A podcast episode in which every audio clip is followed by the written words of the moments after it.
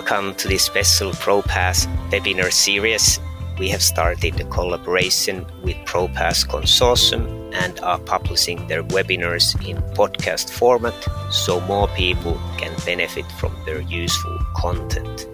In short, ProPass is an international research collaboration platform of cohorts using thigh-worn accelerometry to explore the effects of physical activity, posture, and sleep patterns on a wide range of health outcomes. Without further ado, let's jump to ProPass webinar.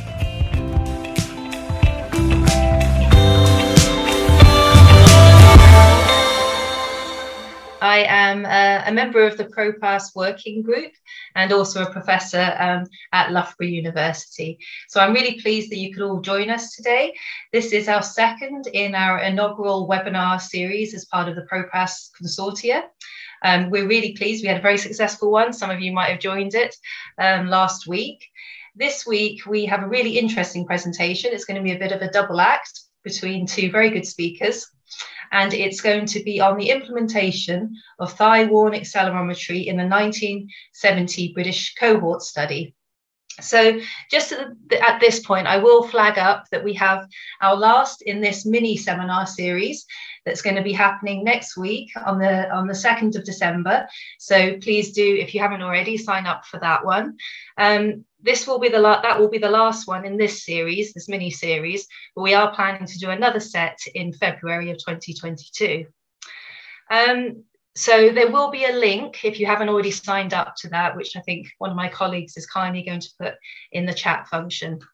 So just, uh, I won't spend too much time on this, but just to give a brief introduction to our two great speakers today. First off, we have Matt Brown. He is the Senior Survey Manager at the Centre for Longitudinal Study, and he leads the team responsible for designing the CLS studies, and he also engage, engages with the agencies that are responsible for collecting the data.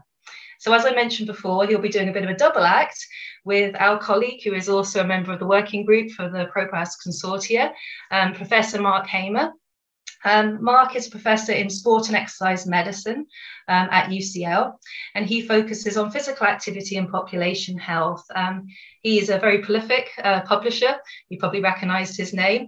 He predominantly works with cohort studies, and one of them being the BCS cohort study. So both of them, I think, have worked together. We were just hearing for about six years of fun and games uh, on this cohort. So we're going to be hearing lots about this.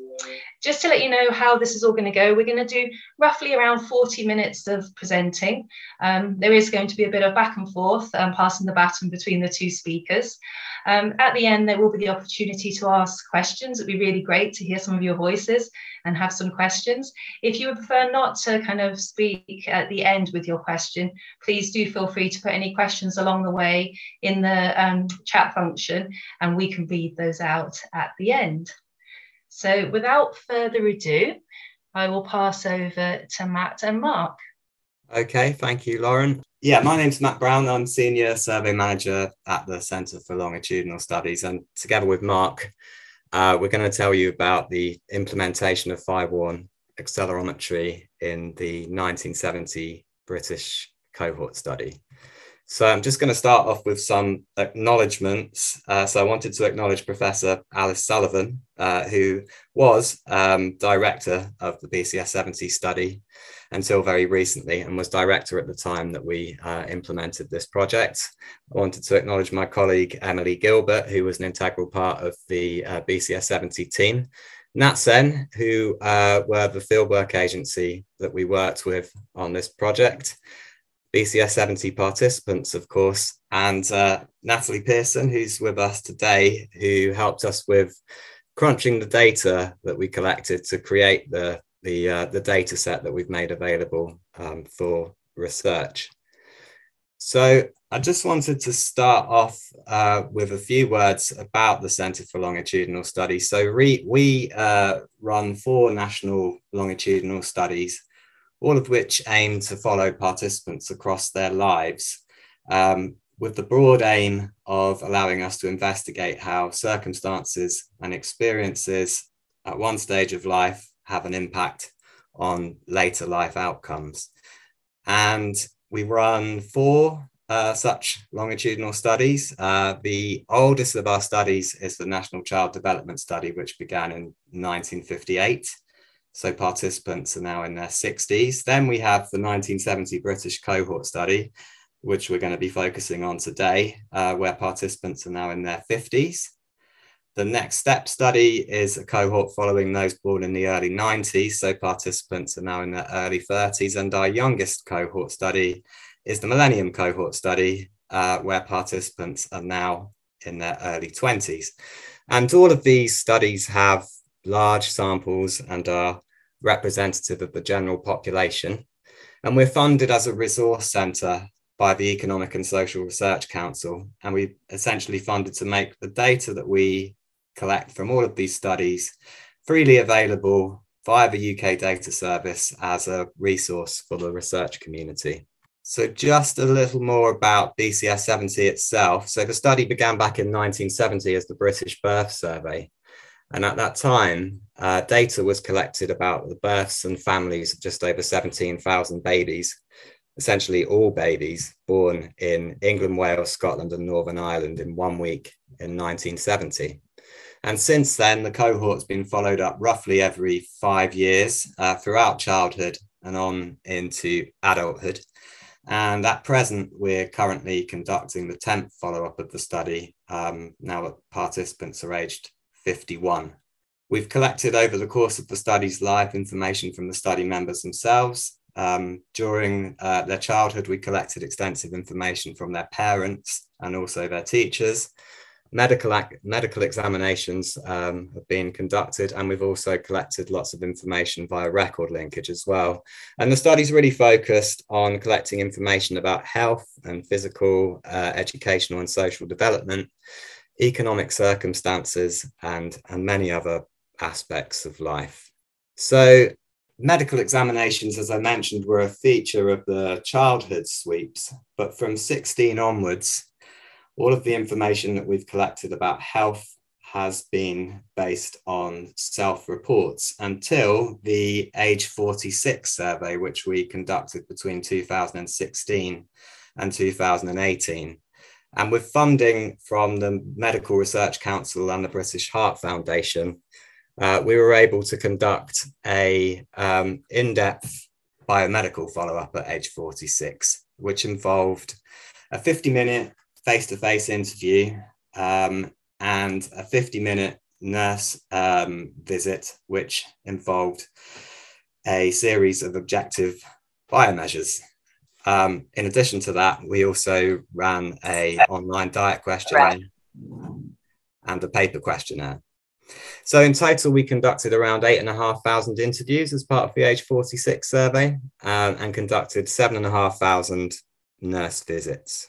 So the nurse visit involved the collection of um, measures of anthropometry, height, weight, and body fat. Um, we collected some measures of cardiovascular health, um, so blood pressure, um, measures of physical um, performance, so grip, strength, and, and, balance. And we also collected blood samples, which we've analysed for a whole range of different analytes. And uh, we're just now in the process of extracting um, DNA from the blood samples uh, so that we can um, genotype the samples and, um, and make that data available for genetic research. And then, of course, importantly, we also included um, an objective measure of physical activity um, as part of this sweep as well. So I'm going to hand over to Mark now, who's going to tell, he's going to introduce uh, this um, section and tell you a little bit more about that. Um, thanks very much, Matt. Um, so I'm going to sort of talk in a bit more depth about the, the accelerometry data. Um, I think all of you are from, I'm guessing that all of you are from a, a physical activity background, so you all appreciate the importance of why we need to collect physical activity data in some of these large cohort studies. Um, but historically, we have collected these type of data using self-reported instruments and we sort of came to the realization that these types of uh, data do have um, limitations to, to them. And I think, in particular, the questionnaires we've typically used in the past are pretty good well, they're, they're largely designed to capture um, structured forms of exercise, sport, and activity. But what we what we certainly miss are those um, activities that form part of everyday living, um, which are actually very challenging to recall. Um, so that's uh, next slide, please, Matt. That's one of the reasons why over the last sort of 10, 15 years, there has been a move towards integrating um, devices into uh, some of these low, uh, large cohort studies. Uh, this is a slide that simply summarizes some of the key cohort studies from the UK that have adopted devices over the last 10, 15 years. Uh, you will, I'm sure you, some of you will be um, very familiar with some of these studies. Um, but what's interesting is really the range of different devices that have been used across these studies. And I think there, there are some good reasons for that. Uh, back in 2008 with Health Survey England, I think this was probably one of the very early adopters of accelerometry. And uh, like all, all, of us at that time, they adopted this waist mounted actigraph. But I think uh, in more contemporary studies, the, the device of choice has certainly been either wrist worn or, or uh, thigh worn. And I think there's a, a number of uh, reasons for that, which I'm going to go into in a bit more depth. Um, so I think there's a big difference when you decide to do accelerometry at large scale compared to when you are doing it at you know smaller scale, sort of in, in, in a lab-based study. Um, one of the key aspects of a cohort is that ideally you want your participants to stay in the study for many years. Um, so when you're introducing a new measure, you you want to make sure that they're happy with it and it's not going to be uh, too arduous for them to complete uh, because otherwise there's a very good chance that they will simply uh, drop out of the study which which is is the last thing that that, that you want so i think comfort and compliance is um, extremely important when you're deciding what device to use at, uh, at large scale Another issue is that over the years, we have slowly moved towards a 24 wear, 24 hour wear protocol. As I said, initially, when we started this in back in 2008 with HSE, we used a protocol where participants took the device off before they went to bed. Uh, but for various reasons, we've certainly now moved toward this 24 7 wear protocol. So, again, your device choice is really important if you want participants to wear this thing for for, for the full 24 hours. I think a, a, a, final really key issue is about data storage and data volume. Um, different devices provide you with different types of size of file. Anyone that's used the GENEActiv, for example, knows that the files it produces are generally um, very large, particularly if you collect data at that higher level of frequency. Whereas the Actigraph and the activPAL are, are relatively uh, smaller uh, sizes of, of, files, which are, you know, when you're collecting uh, these data from five to, to 10,000 people, um, data volume is it's starting to become a really uh, key issue. So we, what we opted for uh, in BCS 70 was the activPAL. And um, I think in addition to some of the issues I've already mentioned, we also had a key research question which revolved around sedentary time. And at the time that we were designing this uh, back in, well, nearly 10 years ago, we, we, were actually designing this study. At that time, the activPAL, the Thigh-worn activPAL was really the gold standard for capturing sitting time because of this uh, postural technique it uses so that was one of the key reasons we went for it. Um, but also the fact that, as I've said, the activPAL in terms of data storage is, is, is relatively low compared to other types of devices we see in the market at the moment. Um, and it is a device that can be worn uh, 24 7 um, w- without too much discomfort. So um, this is this is our basic protocol. Um, I think the most important part of this protocol is that we ask the participants to, once the device was on, we asked them not to take it off. Um, and that was based on Seb Chastin's protocol that he used in the senior USP trial. One of the, the kind of the concepts behind this protocol is that if you use this protocol, you can sort of make the uh, fairly reasonable assumption that there isn't going to be any non-wear time because again in the past non-wear time has, has caused us a lot of issues in terms of the analysis. So we we used adopted this protocol where we said to participants if you do want to take it off please don't put it back on. So the nurse essentially um, visited participants in their own homes. Um, the nurse initiated the device. Um, we did this actually through uh, some software that that we we designed ourselves to, to integrate it into the interview module. And, and Matt will just touch on that a, a, bit later in more detail. The nurse then placed the device um, and then participants were, were, asked to wear the device for seven days and then uh, pop it back in a prepaid envelope, um, which was sent back to us. So, in, in, in addition to the device, they also completed a seven day sleep diary, which I will uh, talk about in a moment. Um, we then provided them with a summary feedback. So, in terms of the actual analysis, and this is going to bring back some painful memories for Natalie, I think, uh, because Natalie was the person who who crunched the the, the data.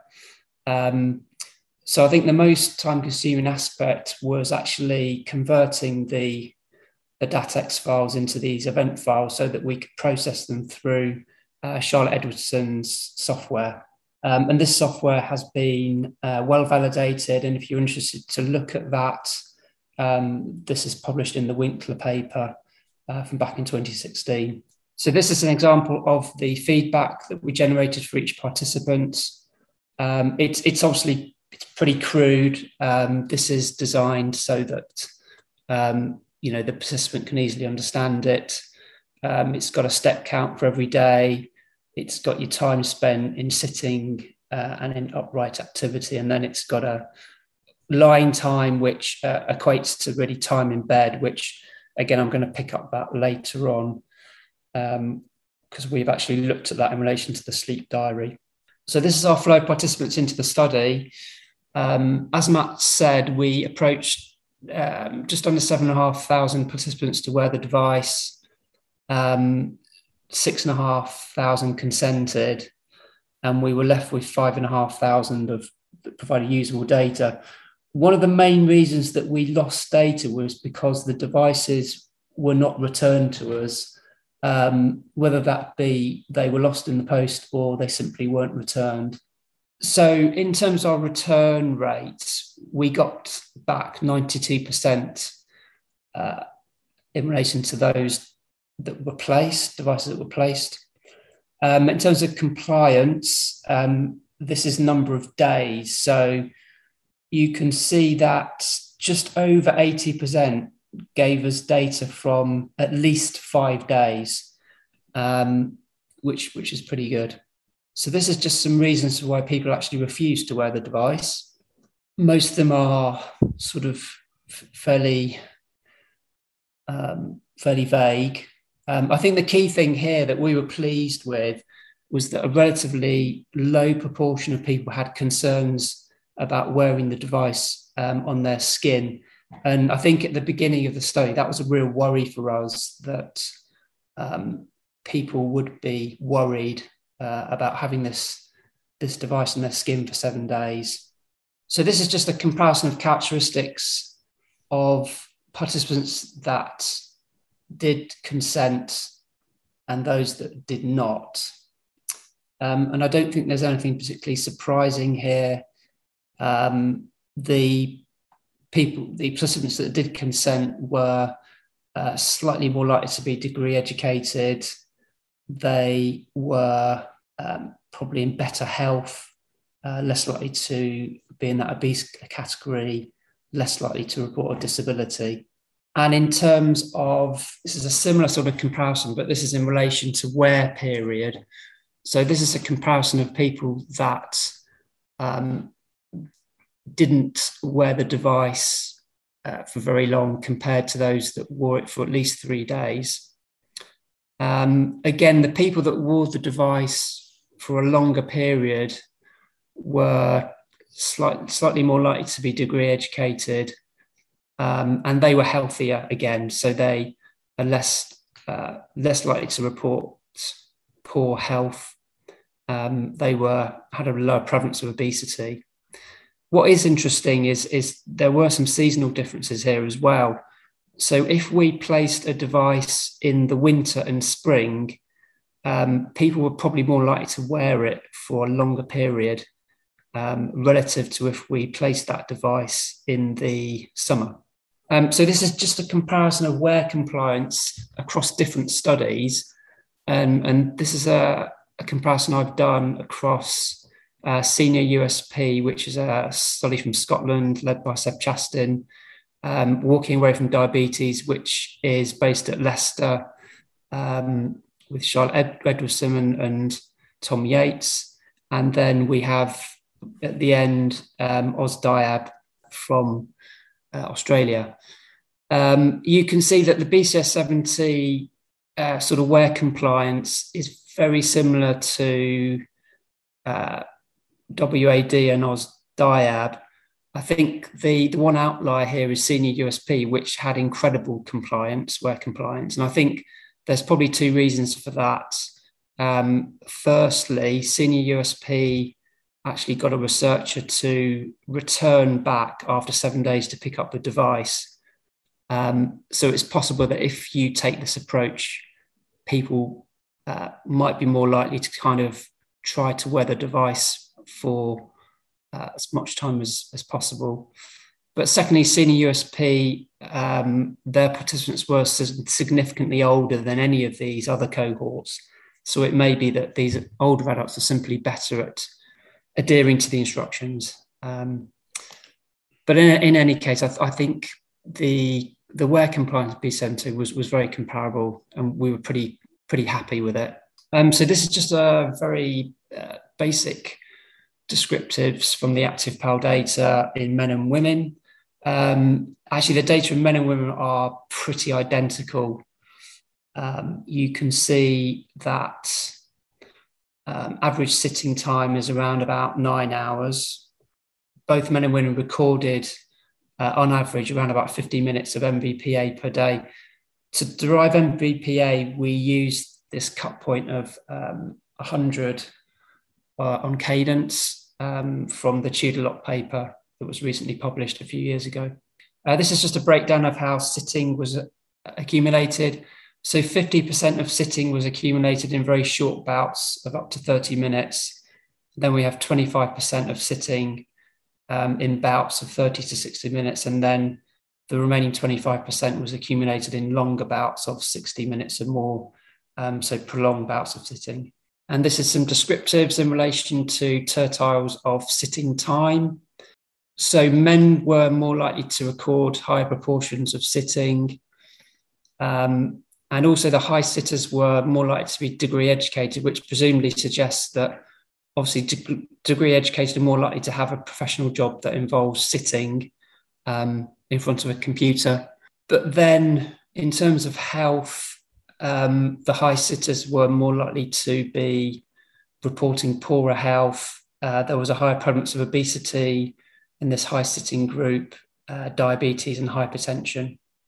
So I've just got a few slides left, and this is we just want to show you some comparisons we did between the device and the self-report, both in terms of MVPA and sleep. Um, this first slide uh, probably won't come as any real surprise because it's very consistent with all the literature. Um, we used the um, Cambridge Physical Activity Questionnaire, the EPAQ2, to assess um, physical activity, uh, MVPA. Um, you can see that with that self-report, the the average sort of MVP was approaching six hours a week. With our monitor, it was a lot higher. It was around about eight and a half hours. Um, I think the the kind of interesting thing about this is that as we have moved towards this sort of 24 hour wear protocol, I think we have started to uh, measure a lot more sort of incidental activity. And I think my take on this is that that's why we see this quite large uh, difference. Um, the correlation, incidentally, is, is around about 0.24, which, as I said, I, I think that's pretty consistent with existing literature. And we just looked to see whether this correlation um, was different among different groups of people. So, just to summarize this, in, in women, the correlation between device and self report is a little bit higher than in men. Um, in people that are degree educated, again, the correlation is a little bit higher. Um, people that are not reporting depressive symptoms, the correlation is a bit higher. Um, and in those that wear the device for more days, the correlation is a little bit higher. And again, I think this is fairly consistent with some similar data that Whitehall 2 have, have published. So the last thing I'm going to mention is, is a paper we've recently published and um, um, just want to acknowledge um, from Sydney who, who led this paper. Um, this is a comparison of the device versus the sleep diary. And I think it's important to say that the the algorithm that we used to derive sleep from the device is not really biological sleep, it's, it's time in bed. Um, so, with the sleep diary, we asked people what time they went to bed, what time they went to sleep, then when they got up and when they woke up. Um, so, not surprisingly, we we got fairly good agreement between time in bed between the diary and the device. Um, but you know, possibly unsurprisingly, when we look at actual sleep correlation between uh, the device and the diary, then the, that that agreement isn't not as good. Um, but as I said, we the device doesn't measure sleep per se; it measures time in bed. And these are some Bland Altman plots. Um, they're probably a little bit too small for this slide, actually. Um, the important thing to note here is the green lines, because these are the uh, what we'd say the clinically acceptable levels of agreement within plus or minus 30 minutes. And actually, about 50% of the sample are probably outside of these levels of agreement. Um, but this is probably due to the reasons I've talked about, in that the device is not actually measuring sleep per se, it's simply estimating the time that people are in bed. And I think, Matt, I think it's back to you now. Uh, yes, Yes, it is. Thanks for joining us this week on Physical Activity Researcher podcast. If you like the show, make sure you never miss an episode by subscribing or following the show on Twitter. This podcast is made possible by listeners like you. Thank you for your support. If you found value in the show, we would really appreciate a rating on Apple Podcast or whichever app you're using. Or if you would, in a real old school way, simply tell a friend about the show. It would be a great help for us.